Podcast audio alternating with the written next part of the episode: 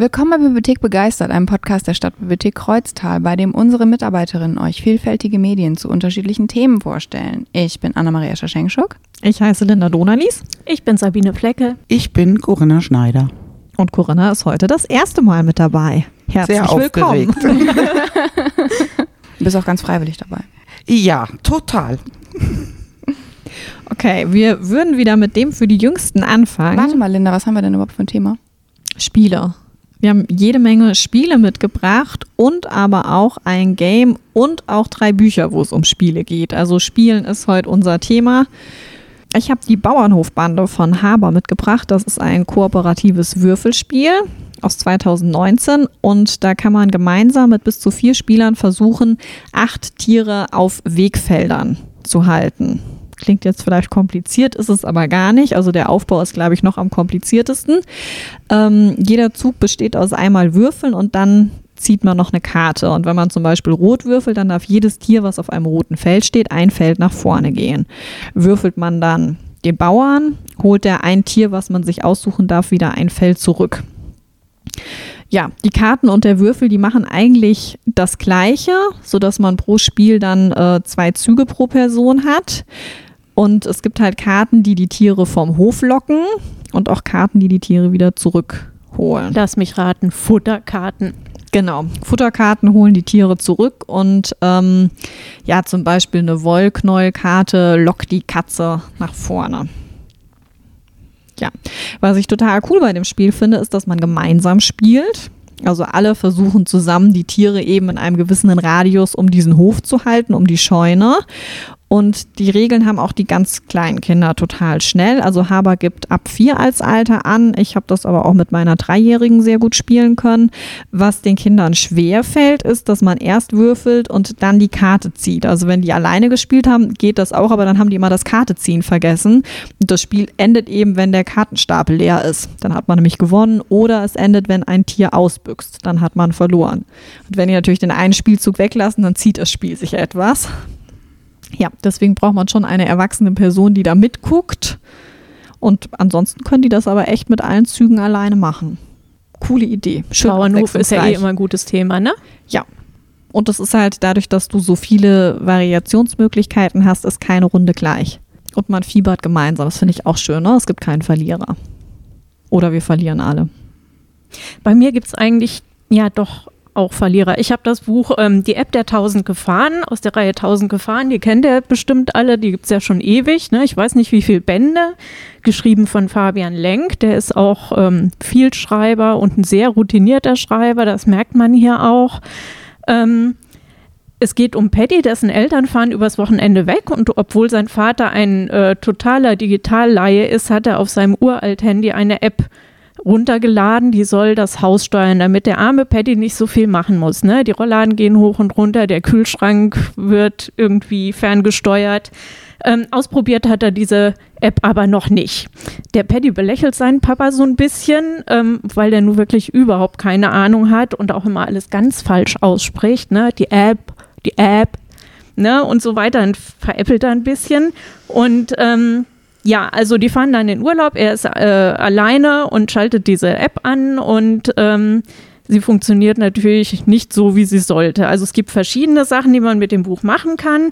Man kann äh, sich für verschiedene Apps entscheiden, entweder eine Galaxie erobern, man kann äh, als Geheimagent unterwegs sein, Fußball-App gibt's oder eben eine App, um das Taschengeld per Botengänge aufzubessern und eben diese Haus-App. Und ähm, ja, die Haus-App macht erstmal, dass, dass alle Türen geschlossen sind und die Rollladen runtergehen und er kommt nicht mehr raus und es äh, kommen dann fiese Schurken, die ihn austricksen wollen. Und so ungefähr alle zwei bis drei Seiten gibt es ähm, eine Entscheidungsmöglichkeit, wie man jetzt mit der Situation umgehen möchte. Und je nachdem, für was man sich entscheidet, muss man halt auf einer bestimmten Seite weiterlesen.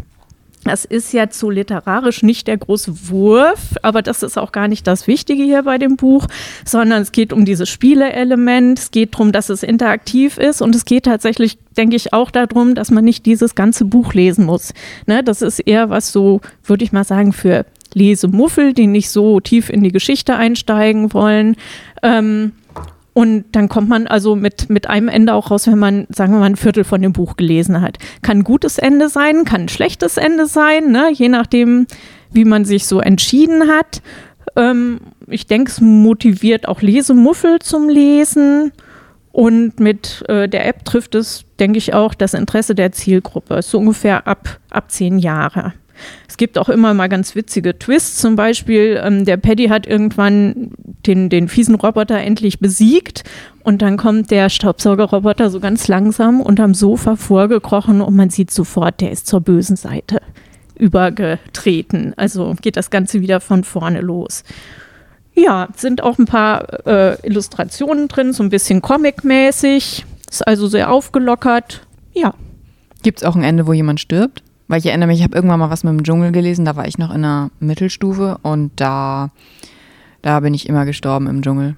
Nee, nee, da bist du absolut sicher, das kannst du dir mitnehmen. Außer, außer dass du vielleicht hinterher lieber selber Staubsaugen möchtest und Ja. keinen Staubsaugroboter zu Hause haben willst. Gut, dann äh, wird es ein bisschen älter und zwar mit Gespenster am Fenster. Das ist bei Huch erschienen letztes Jahr. Äh, man hat einen Spielplan, auf dem verteilt man Gespensterschatten und das Fenster lässt man frei und in dem wird dann immer eine Gespensterkarte aufgedeckt und man muss jetzt gucken, welcher Schatten drumrum passt. Und wer als erstes zum richtigen Schatten greift, hat gewonnen. Also ganz easy. Man kann entweder mit 8, 16 oder 24 Schatten spielen und je mehr man nimmt, desto mehr muss man auf die Kleinigkeiten achten. Also dann wird es auch als Erwachsener so, dass man sich konzentrieren muss. Wenn man mit 8 spielt, ist das mehr so eine Nebenhergeschichte. Ähm, ja, man kann ab dem angegebenen Alter ähm, spielen, aber dann würde ich eben nur diese acht Karten nehmen, also wenn man mit fünf anfängt. Und ja, wenn ich dann alle Schatten habe, dann ist es eben auch noch für ältere Kinder interessant. Was ich cool fand, dass man halt das mit den Schatten so ein bisschen spielerisch einfach übt und auch dieses auf Kleinigkeiten achten. Wobei ich finde, bei solchen Spielen sind manchmal ja die Kinder viel besser als die Erwachsenen. Das ist genau wie beim Memory. Ja, kann sein, dass das irgendwann kippt. Also jetzt so mit 5, 6 war ich noch besser. Aber vielleicht ist da mit dem Zehnjährigen, ne, hat man schon verloren. Genau, ich hatte, ähm, wie wir ja eben schon die kooperativen Spiele hatten, habe ich ähm, The Game mit. Das ist ein Kartenspiel, bei dem alle Karten zwischen 2 und 99 passend abgelegt werden sollen. Prinzipiell hast du vier Stapel, zwei von denen fangen mit 100 an, zwei von denen fangen mit 1 an und dann musst du auf- und abwärts legen. Und das Ziel ist es, gemeinsam das Spiel zu, belie- zu besiegen, indem du alle Karten ablegst. Ähm, was natürlich schwierig wird, wenn du jetzt so große Sprünge machst, wie zum Beispiel von 35 zu 75, weil dann hast du all die Karten in, in dieser Spanne, kannst du dann halt nicht mehr ablegen, es sei denn, du legst halt zurück, was du halt auch kannst. Aber ähm, ja, es kann halt echt schwierig werden und ähm, wir haben halt auch schon Momente gehabt, wo dann jemand eine höhere Karte gelegt hat und dann alle rumgeschrien haben. Weil du darfst dich zwar miteinander unterhalten, aber halt auch nicht, du darfst jetzt nicht sagen, nein, ich habe die 35, du darfst auf gar keinen Fall was anderes legen, sondern nur so, "Mm, nein, nein, nein. Sowas.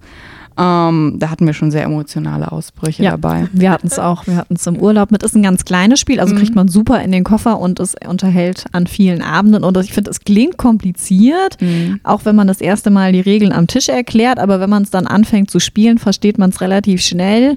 Und man kann dann ja auch auslegen, wie viel man legen, äh, sagen darf. Ne? Genau. Ja, und du musst halt immer zwei Karten ablegen und dann auch wieder zwei Karten nehmen. Äh, darfst aber natürlich auch mehr ablegen, wenn du jetzt natürlich eine Dreier- oder eine Vierer-Folge gleich hast. Also, ja.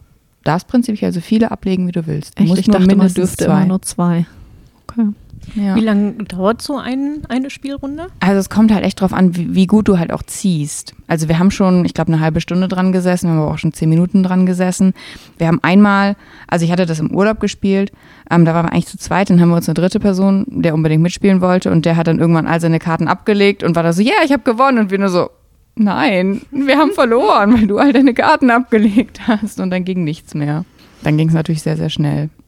Also wir haben meistens eine Runde abends gespielt. Mhm. Und Wie ist denn die Quote? Wie oft klappt das, dass man zusammen gewinnt?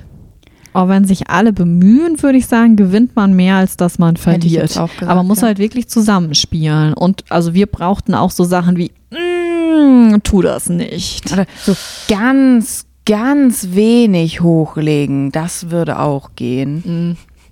Oh, ich bin da schon dicht dran. Ja. Rich, richtig dicht. Ja, aber das, also es gibt auch noch die, äh, mein Bruder hat noch die verschärfte Variante Mhm. und äh, da darf man dann teilweise gar nicht reden und dann finde ich, verliert man fast automatisch. Ja. Also ein bisschen Absprache muss sein. Ja, aber es lebt halt auch ein bisschen davon, dass man halt, wie gesagt, ein kooperatives Spiel, dass man sich halt auch so ein bisschen unterhält darüber, so wie, wie weit man das halt kann. Das war tatsächlich auch nominiert fürs Spiel des Jahres 2014, ist es aber leider nicht geworden, was ich nicht verstehe.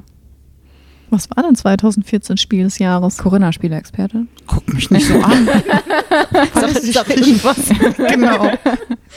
Also Ich meistens sind das ja echt Spiele, die hier bei uns nicht viel ausgeliehen werden, die Spiele des Echt? Jahres. Die Aber gehen am Anfang, weil die Leute ganz heiß drauf sind, aber irgendwann Okay. verdümpeln die so. Weil ich finde jetzt ähm, das neue Tragomino, das habe ich gerade zu Hause. Das ist echt cool. Und ähm, da ist der Wurm drin, das war irgendwie 2011 oder so, das, oder 2009. Das ist auch mega. Es gibt ja so Spiele, die, die sind unheimlich komplex. Weißt du, wenn du dann schon eine Ja. Stunde Anleitung lesen musst, dann habe ich schon habe ich keinen den Bock Spaß. mehr. Ich weiß nicht, ob das dann die preisgekrönten sind. Was Meistens. sagst du aus deiner Ja, aber du Erfahrung hast doch auch ein preisgekröntes jetzt mit. Ja, aber das sind beides Spiele mit relativ kurzen Anleitungen, ähm, die man relativ schnell losspielen kann.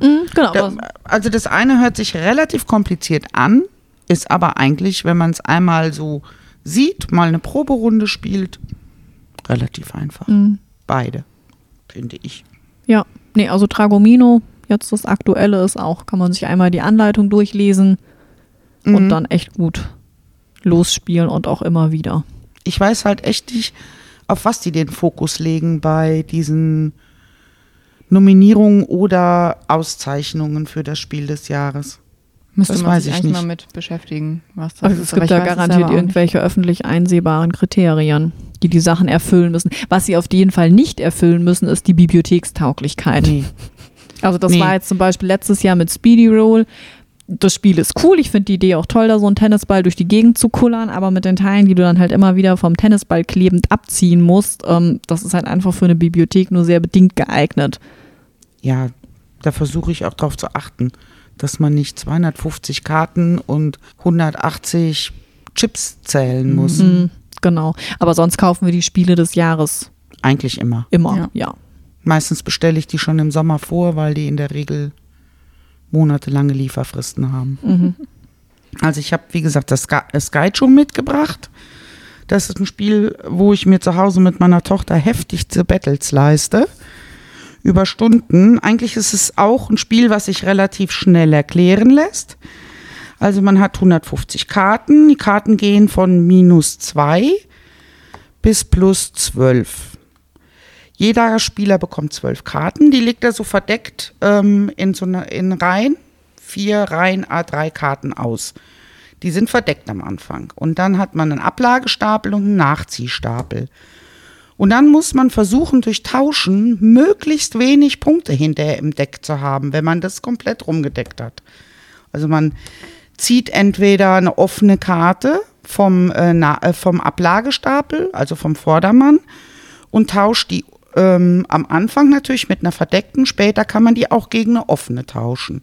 Oder man nimmt eine Karte vom Nachziehstapel, eine Überraschungskarte, und die kann man auch tauschen. Wenn man jetzt natürlich mit einer verdeckten Karte tauscht, kann es einem natürlich passieren, man legt sich eine 12 hin und legt eine minus 2 weg.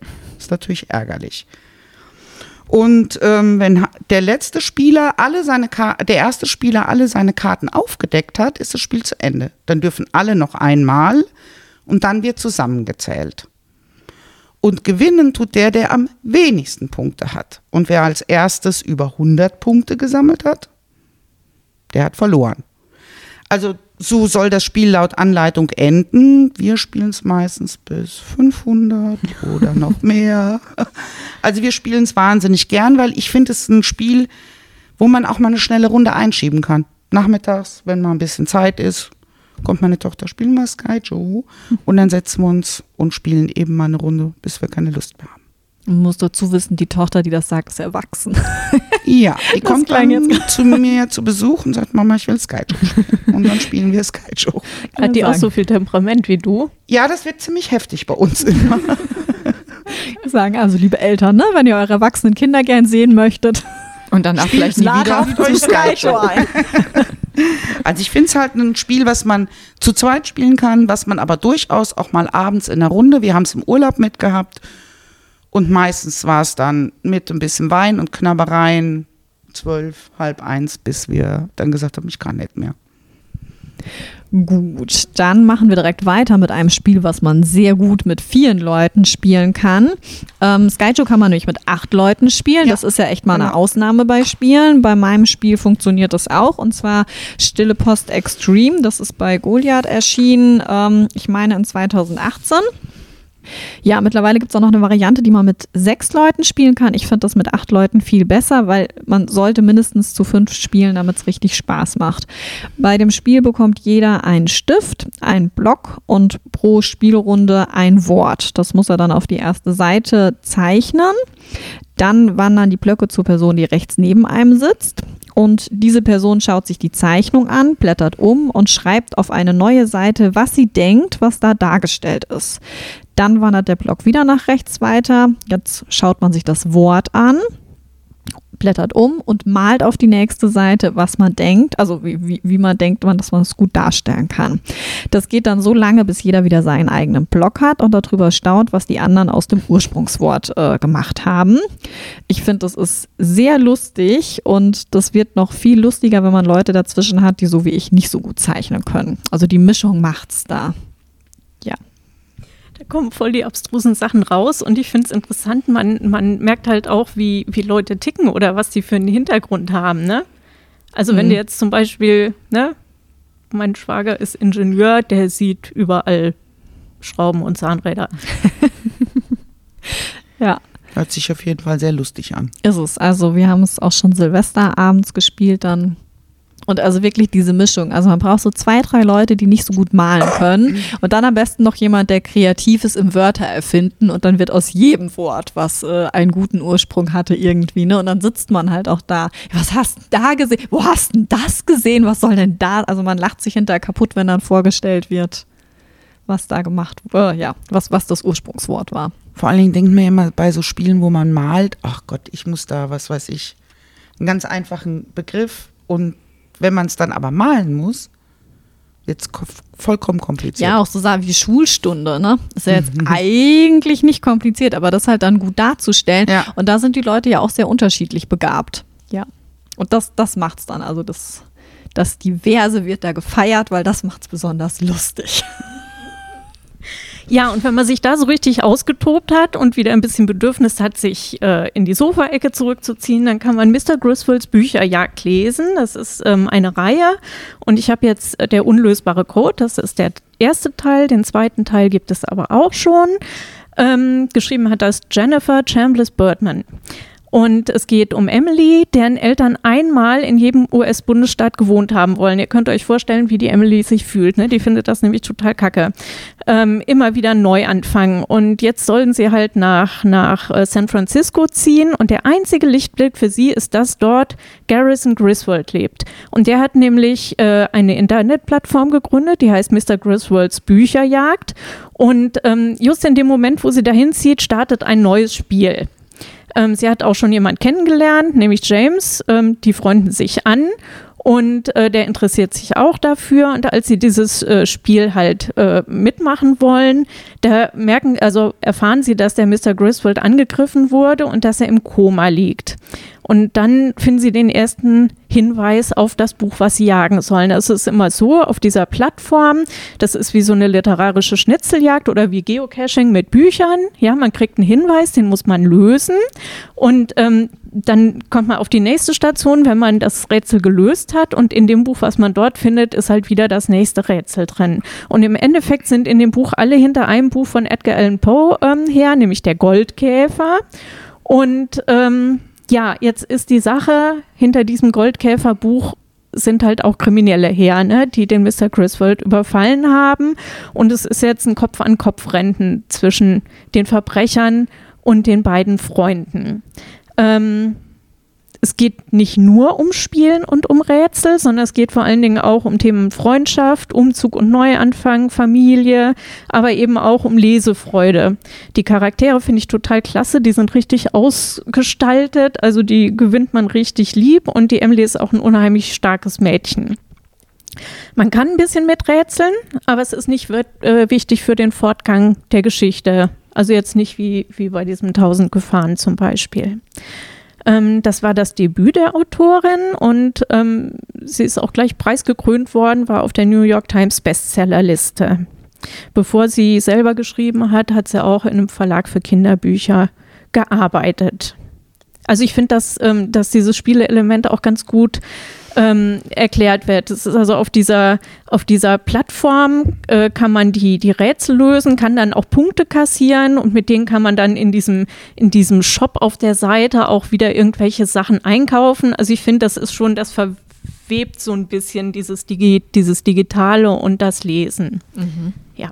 Das Cover ist auf jeden Fall auch sehr schön. Ja, es wundert mich eigentlich, dass noch niemand ähm, das dann wirklich im Real Life auch gemacht hat so eine Bücherjagd. Das ist eine coole Idee. Ja, ne? das finde ich nämlich auch. Total gut für hier. Ja, ja dann lass dir mal was einfallen. Büchercaching. Mach mal. Mach mal. Okay. Ähm, mein zweites wäre auch ein kooperatives und ich wollte gerade schon stolz verkünden, dass ich euch alle ja auch schon dazu gezwungen habe und dann ist mir eingefallen, dass Linda uns alle dazu gezwungen hat, nämlich auf der vorletzten Weihnachtsfeier haben wir alle zusammen Dungeons and Dragons gespielt. Genau, Corinna verdreht schon die Augen. Es hat aber sehr, sehr viel Spaß gemacht. Ja, fand ich auch. Nicht wahr, Corinna? hm. Genau, und zwar ist es ein ähm, kooperatives Spiel zum Erzählen von Geschichten. Ähm, alle, also es gibt einen Spielleiter und alle Spieler bekommen äh, einen Charakter, beziehungsweise überlegen sich diesen Charakter selber, entscheiden sich für ihre Rasse. Da kann man natürlich Menschen, Elfen, Zwerge, aber auch sowas komisches wie äh, Halbdämonen oder Orks oder sowas kann man äh, sich aussuchen. Und dann bekommt jeder eine Klasse. Du kannst zum Beispiel ein Kämpfer sein oder ein Kleriker oder ein Mönch. Oder was gibt es denn noch? Also es gibt äh, Zauberer natürlich und Hexenmeister und ähm, was haben wir denn noch? Ich gerade am überlegen. Paladine, also auch die ganz großen Kämpfer. Das kann man sich aussuchen. Ja. Warum war ich dann ein Gnom? Du warst ein Gnom, weil Linda gesagt hat, dass ich euch allen Sachen zuteilen soll. Linda. Ich glaube, ich war eine Elfe. Wir können das ja nochmal spielen und dann darfst du dir aussuchen, was du Dann bin ich der Gnome und du die Elfe. genau. Und äh, ja, dann fängt man an. Dann hat man in diesem Einsteigerset ein vorgegebenes Abenteuer, das heißt die verlorene Mine von Fandelver. Und ähm, dann muss man zusammen halt äh, was ist es, Waren transportieren, die äh, ein Auftraggeber äh, einem gegeben hat und wird dann natürlich angegriffen und muss dann gegen äh, Goblins kämpfen und schlussendlich einen Drachen besiegen in diesem Einsteigerset. Und was halt das Coole ist an ähm, Dungeons and Dragons ist, dass es halt unfassbar viele Stories gibt, die man äh, spielen kann die, äh, die man kaufen kann, ganz viele Kampagnen, wie sich das dann nennt, wenn das so groß ist. Und dass man sich natürlich aber auch Sachen selber ausdenken kann. Also man kann sich der Welt bedienen, die vorgegeben ist, oder man kann sagen, nee, ich erschaffe jetzt meine komplett eigene Welt und da setze ich jetzt diese Charaktere bzw. diese Spieler rein und die können dann ihre Story selber gestalten. Und ähm, natürlich entscheidet man dann selber, man sagt jetzt, okay, ich gehe jetzt diese Treppe runter okay, aber da unten sind Feinde, hm, dann schleiche ich und dann muss man darauf würfeln und wenn man dann schlecht würfelt, so wie ich letzte Woche, dann fällt man in voller Kettenpanzermontur diese Treppe runter und alle sehen ein. Das ist dann natürlich nicht so toll. Oder man würfelt ganz toll und dann ist man so praktisch unsichtbar. Aber einer ist immer außerhalb des Spiels, ne? Genau, das ist der Spielleiter. Ja, der sagt dann, also der ist nicht unbedingt außerhalb des Spiels, sondern der spielt dann halt alle Charaktere, mit denen man interagiert. Also das ist dann zum Beispiel der Wirt oder die Verkäuferin oder irgendwelche Leute, die man trifft oder auch die Feinde, die spielt der dann. Das hat sich unglaublich kompliziert an. Also es ist. Aber du hast es doch letztes Mal mitgemacht. Nee, da war ich krank. Nein. Ja, ich, du hast es verdrängt. Das, das war bei der Weihnachtsfeier, da haben wir das alle gemeinsam gespielt. Du das auch. echt 2019. Aber das war auch gar nicht so komplex, weil du musst ja nicht alles von vornherein wissen, sondern eigentlich hat der Spielleiter die komplexeste Aufgabe, weil der muss ja den Überblick behalten und der leitet dich Du durch das Ganze durch. Zum Beispiel, du bist, ähm, was weiß ich, ein elfischer Mönch und dann musst du halt wissen, was macht Elfen aus, was macht Mönche aus. Und dann musst du halt eigentlich nur das wissen wie du halt angreifst, wie du interagierst und wie du, wie du halt deine Würfel rollst. Und als Spielleiter musst du aber halt den Überblick haben, was so, was können denn deine Mitspieler und äh, was müssen die Monster und was sind die Regeln generell. Also der Spielleiter hat so den größten Aufwand, was das Ganze angeht. Ist das ein, ein Spiel, was irgendwann mal endet? Ähm, natürlich, weil du hast halt unterschiedliche, unterschiedliche Stories. Also diese Kampagne, zum Beispiel diese verlorene Mine von Van Delver, die ist halt irgendwann vorbei. Und dann sitzt du da mit deinen Charakteren und dann überlegst du dir, okay, mache ich jetzt eine neue Kampagne? Nehme ich mir dazu neue Charaktere? Also wir haben jetzt, ähm, wir hatten ja Anfang 2020, kurz, genau, kurz bevor Corona war, hatten wir in der Bibliothek ja auch diese Runde, wo wir One-Shots gespielt haben, zwei Stück. Und daraus hat sich dann bei uns auch eine andere Kampagne entgeben, die wir auch immer noch spielen. Wo wir jetzt sozusagen schon in der zweiten Story sind, weil wir die erste schon durch haben. Und jetzt halt auch immer noch die gleichen Charaktere haben, die sich natürlich auch mit jeder Runde, die wir spielen, weiterentwickeln. Zum Beispiel haben, sind jetzt zwei von uns auch schon zusammen. Da sind jetzt der Halbdämon und die Elfe sind jetzt ein Paar und wir, wir hatten schon ein Baby. Also das war dann, also kein richtiges Baby, sondern das war ein, ein Eulenbär-Baby. Das ist uns geschlüpft und dann hatten wir das und im Moment laufen wir mit einer äh, elfischen Mumie rum. Kann man das eigentlich überhaupt noch als Spiel bezeichnen? Ist das nicht eher ein Rollen? Ja, ja, das Spiel? ist ein Ist ein- Rollenspiel. Ja, ist ein Rollenspiel. Ist ein Rollenspiel, ja. Aber es, also es macht total Spaß halt, wenn du halt auch die richtigen Leute damit hast, wo du halt wirklich auch einfach mal richtig dummen Mist machst. Das macht halt auch einfach nur, dann sitzt du da abends und lachst einfach nur. Ihr spielt das jetzt im Moment immer noch online. Also wir haben es jetzt ähm, auch teilweise wieder vor Ort gespielt, aber wir spielen auch mit einer anderen Gruppe halt online. Und das ist halt dann, funktioniert dann halt über Videochat und sowas alles. Und äh, ja, je nachdem, was für Charaktere du spielst, bist du halt richtig dumm und richtig schlau. Oder du bist halt stark oder schwach. Und ich spiele halt dann doch relativ oft sehr, sehr starke, sehr, sehr dumme Charaktere. Ja, du hast halt nur bestimmte Punkte zur Verfügung. Wenn du halt sagst, okay, ich will sehr stark sein, dann musst du irgendwo Abstriche machen. Also machst du die bei der Intelligenz. Die mache ich dann bei der Intelligenz. Und dann stehe ich halt einfach davor und bin so, okay, ich stehe jetzt hier. Und ich kriege jetzt alles ab. Und ich kann meine Freunde beschützen. Aber dafür, ja, bin ich halt nicht so schlau. Aber wenn das nächste Mal irgendein nicht so freundlicher Benutzer kommt, gibt es ja schon mal, ne? Dann sagen wir, Moment, und dann rufen wir dich und dann würfelt ihr die Sache erstmal aus. ja, find das ich auch fand ich auch eine coole Idee. Also ich glaube, das nächste Spiel, was ich mitgebracht habe, das kann man nicht online spielen. Und zwar ist das mein absolutes Lieblingsspiel. Und zwar ist das Quirkel. Weiß nicht, kennt einer von euch Quirkel? Ich habe es nicht gespielt, ne? Oh, das ist total cool. Musste echt mal spielen. Das, äh, wenn ich das jetzt erkläre, hört sich erstmal super kompliziert an. Also ich habe 108 solche Steine. Genau, das sind so, so runde schwarze Steine, die so verschiedene Symbole drauf haben. Genau. Und auf den, ähm, auf den eckigen Steinen Genau, auf den eckigen Stein, ja. sind also sechs verschiedene Symbole in sechs verschiedenen Farben. Das gibt also dann 36 pro Set und dann das Ganze mal drei sind 108 solche Steine. Jeder zieht sechs ähm, Steine, so verdeckt aus einem äh, Beutel und die stellt er so vor sich hin. Natürlich so, dass die anderen das nicht sehen, was man hat. Und dann fängt einer an auszulegen. Wir machen es immer so, dass der, der meint, er könnte am meisten Punkte sammeln, auslegt. Der legt also jetzt Steine dahin, zum Beispiel jetzt wie hier drei Sterne. Und ähm, dann sagt er, ich bin jetzt fertig, kriegt er drei Punkte. Dann legt der nächste, der kann jetzt entweder mit den Sternen weitermachen in den sechs Farben oder er kann sagen, an den blauen Sternen lege ich jetzt eine blaue Reihe. So. Und dann zählt man wieder die Punkte, die derjenige gemacht hat. Ziel ist es, sechs Steine in eine Reihe, dann bekommt man zwölf Punkte. Wenn man es richtig gut kann, zum Schluss, dann kann man auch schon mal einen Stein legen, wo man 24 Punkte kriegt, weil man zwei Quirkel macht. Das nennt sich dann Quirkel. Also zu irgendwann hat man so ein Gittermuster auf dem Tisch. Und dann wird es natürlich immer komplizierter, dass man genau aufpassen muss. Und meistens ist es so, dass man sich überlegt, ach, den kann ich jetzt gleich da hinlegen. Und natürlich legt ein anderer vorher hin. Also wie gesagt, hört sich im ersten, wenn man so ähm, ohne, dass man sieht, erklärt, ein bisschen kompliziert an, ist aber eigentlich wirklich was, was man ganz schnell spielen kann. Also ich finde auch das einfach begonnen, schnell gewonnen, was da noch als Untertitel auf der Packung steht, das Also stimmt. ich liebe dieses Spiel und Mhm. ich, ähm, das spielen wir also, wenn wir nicht Skyjo spielen, spielen wir Quirkel. ja, das kann man, finde ich, auch ganz Also wir toll haben so ja hier in der. Bibliothek, was ich aber total cool finde, das Ganze gibt es zum Beispiel auch noch als Reiseset. Dann passt das in so eine kleine, wie so ein kleiner Kulturtasche. sind kleine Steine drin und die kann man dann super mit in Urlaub nehmen. Das ist auch cool, ja. Finde ich total cool.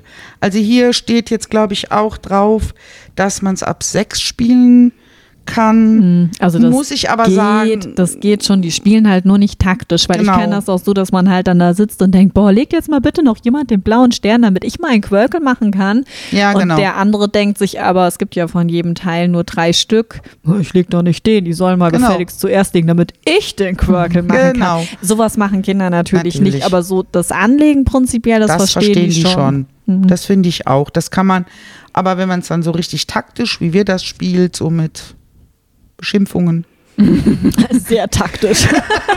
Irgendwie alle Spiele, die du spielst, sind etwas latent aggressiv. das ist okay. Oder wir sind das. Also auf jeden Fall leicht, äh, liefern wir uns da schon heftige Gefechte, wenn wir spielen. Ganz, ganz ohne Rollenspiel. Ganz ohne Rollenspiel. Und ohne, dass ich stark sein muss.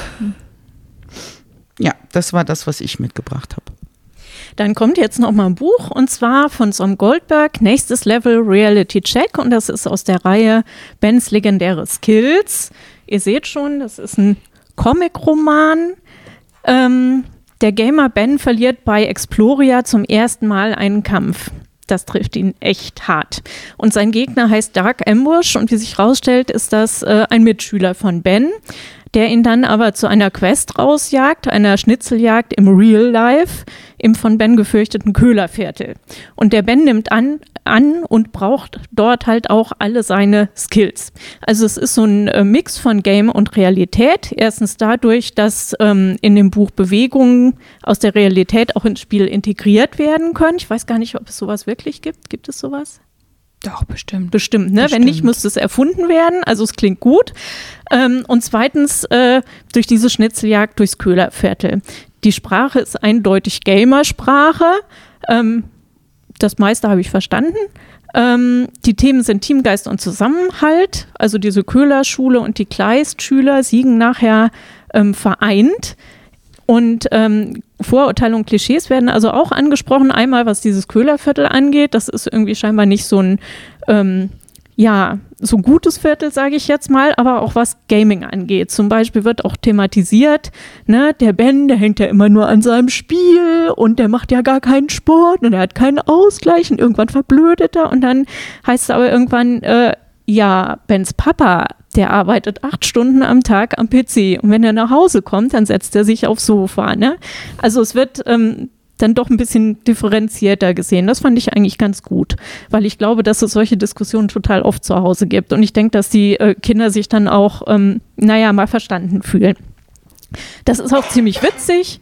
Zum Beispiel, wenn die, die Mutter vom Ben sitzt vorm Fernseher, ne, die Weltpolitik, und da sagt sie, nee, nee, nee, die Menschheit kann auch wirklich nirgendwo zusammenarbeiten. Ne? Und auf die Jugend von heute schimpft sie auch ab und zu. Und gerade just in diesem Moment haben die Jungs vom Köhlerviertel und die äh, von dem anderen Viertel halt zusammengearbeitet und haben eben doch was geschafft. Ja, ähm, nettes Detail. Hier unten wird immer der Lesefortschritt ähm, in Form von cool. einem Fortschrittsbalken äh, angezeigt. Das finde ich auch einen ganz, ganz witzigen Twist. Ähm, ja, äh, der erste Band heißt Liebe deinen Endgegner. Den werde ich mir auch mal angucken. Also man kann die unabhängig voneinander lesen. Ähm, der Som Goldberg ist Autor und Zeichner, aber er war auch semi-professioneller E-Sportler. Und ähm, laut der Seite vom Löwe Verlag hat er die volle Profikarriere als Gamer geopfert, weil er gerne seine Passion, die echte Welt zu Papier zu bringen, verfolgen wollte. Ja, also eine totale Empfehlung, ähm, so für Kinder, würde man sagen, von 10 bis 12. Ähm, genau, dein Buch ging ja auch so ein bisschen jetzt so um Games und Gaming und deswegen habe ich als letztes auch äh, ein richtiges Game mitgebracht zum Thema Spiele und zwar habe ich Final Fantasy VII, das Remake, mitgebracht. Das Original ist 1997 erschienen, damals noch in so richtiger blockiger Pixel-Grafik für die PlayStation 1 oder 2, eins von beiden. Ähm, und das Remake ist jetzt 2020 rausgekommen, sehr lange verschoben, dann auch wegen Corona. Ähm, und war dann im April oder Mai konnte man sich das dann endlich kaufen. Und es geht darum, dass die äh, Shinra Company die Lebenskraft des Planeten aussaugt. Das nennt sich dann Makroenergie. Und ähm, damit halt alles alles steuert und den Planeten kaputt macht. Und da gibt es eine Widerstandsgruppe, das ist die ähm, Avalanche heißen, die sind so ein bisschen so, ja, werden als Ökoterroristen gebrandmarkt, weil sie halt versuchen, den Planeten zu retten vor dieser Company. Und ihnen angeschlossen hat sich ähm, Cloud, das ist ein ehemaliger, ein ehemaliges Mitglied der Eliteeinheit Soldat.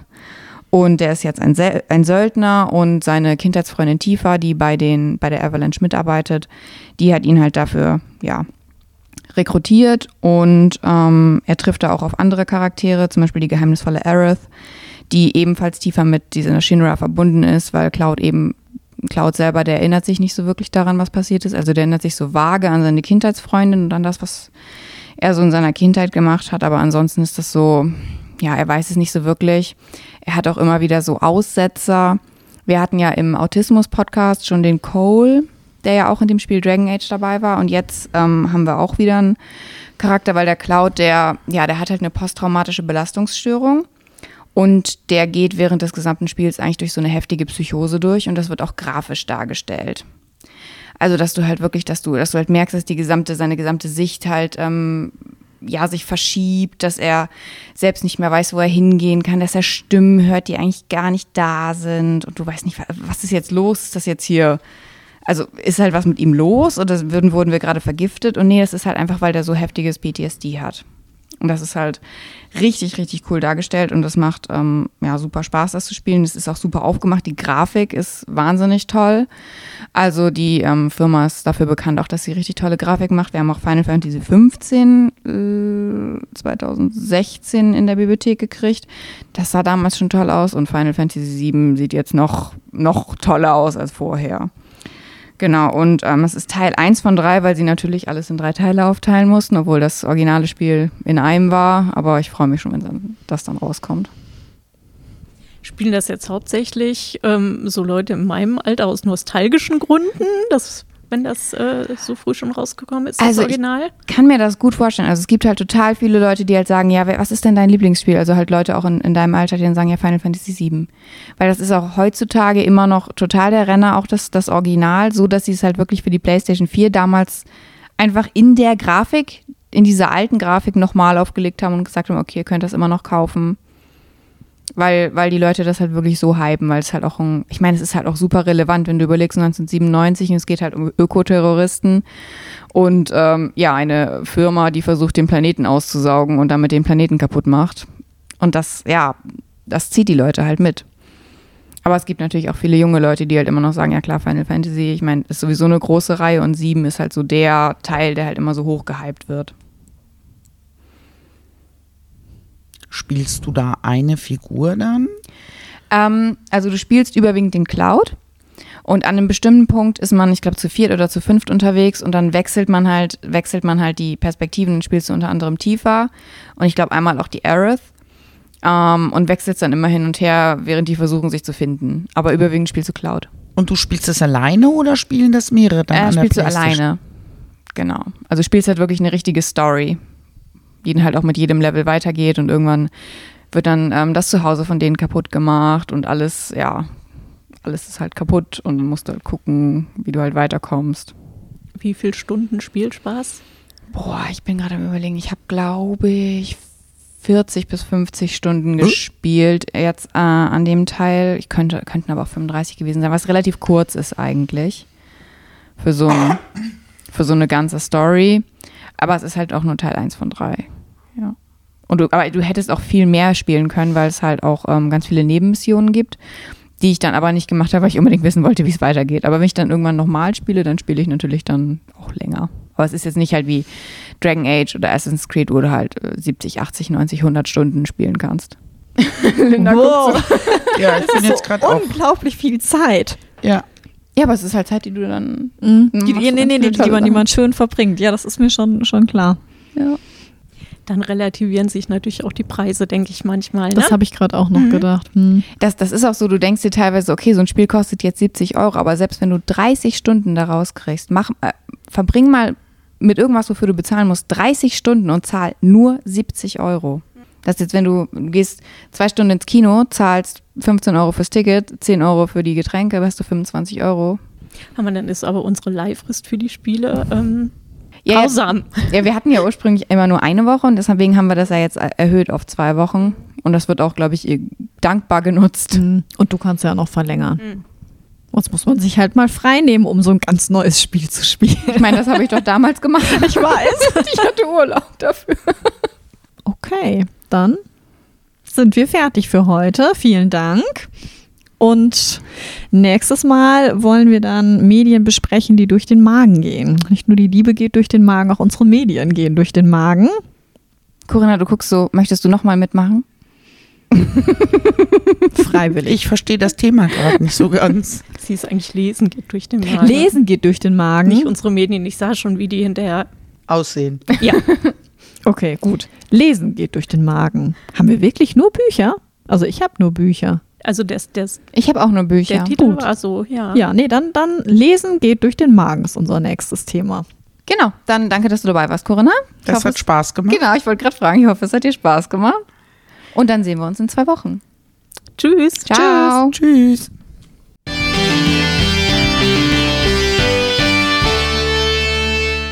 Und vergesst nicht, uns auf Instagram zu folgen, Stadtbibliothek Kreuztal. Wir posten Medientipps, Veranstaltungshinweise und Sachen aus dem Bibliotheksalltag. Und wo wir jetzt ja gerade auch die Spiele vorgestellt haben, wusstet ihr, dass wir einen neuen Escape Room haben, und zwar der Gregs Tagebuch Escape Room, den ihr jetzt buchen könnt. Der ist für Kinder ab 10, mindestens drei Leute, höchstens so sechs bis acht. Und ihr könnt euch einfach bei uns melden und einen Termin ausmachen und dann könnt ihr unseren Escape Room lösen. Bis dann!